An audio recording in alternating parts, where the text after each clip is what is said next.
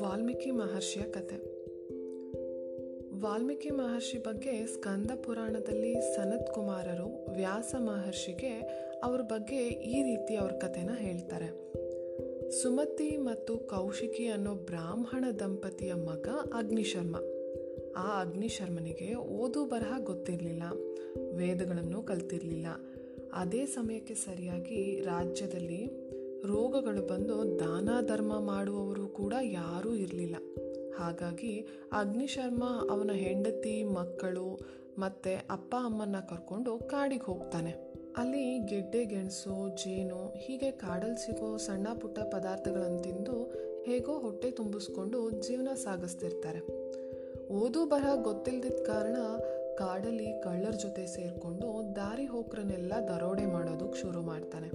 ಹೀಗೆ ಒಂದ್ಸಲ ಅದೇ ಕಾಡಿನ ಮಾರ್ಗದಲ್ಲಿ ಹೋಗ್ತಿದ್ದ ಮಹರ್ಷಿಗಳನ್ನು ದರೋಡೆ ಮಾಡೋದಕ್ಕೆ ಪ್ರಯತ್ನಿಸ್ತಾನೆ.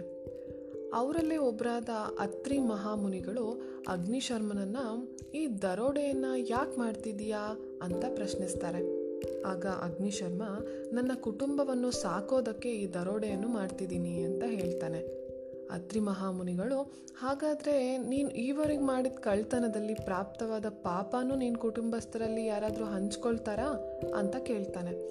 ಅವನು ಒಂದು ಸ್ವಲ್ಪ ಹೊತ್ತು ಯೋಚನೆ ಮಾಡಿ ಹಾಗೆ ನಿಂತಿರ್ತಾನೆ. ಆಗ, ಸರಿ, ನೀನು ಒಂದು ಕೆಲಸ ಮಾಡು. ಹೋಗು. ನಿನ್ನ ಕುಟುಂಬದವರನ್ನ ಕೇಳ್ಕೊಂಡು ಬಾ. ನೀನು ಮಾಡಿದ ಪಾಪವನ್ನು ಯಾರು ಹಂಚ್ಕೊಳ್ತಾರೆ? ಅಂತ ಹೇಳ್ತಾನೆ.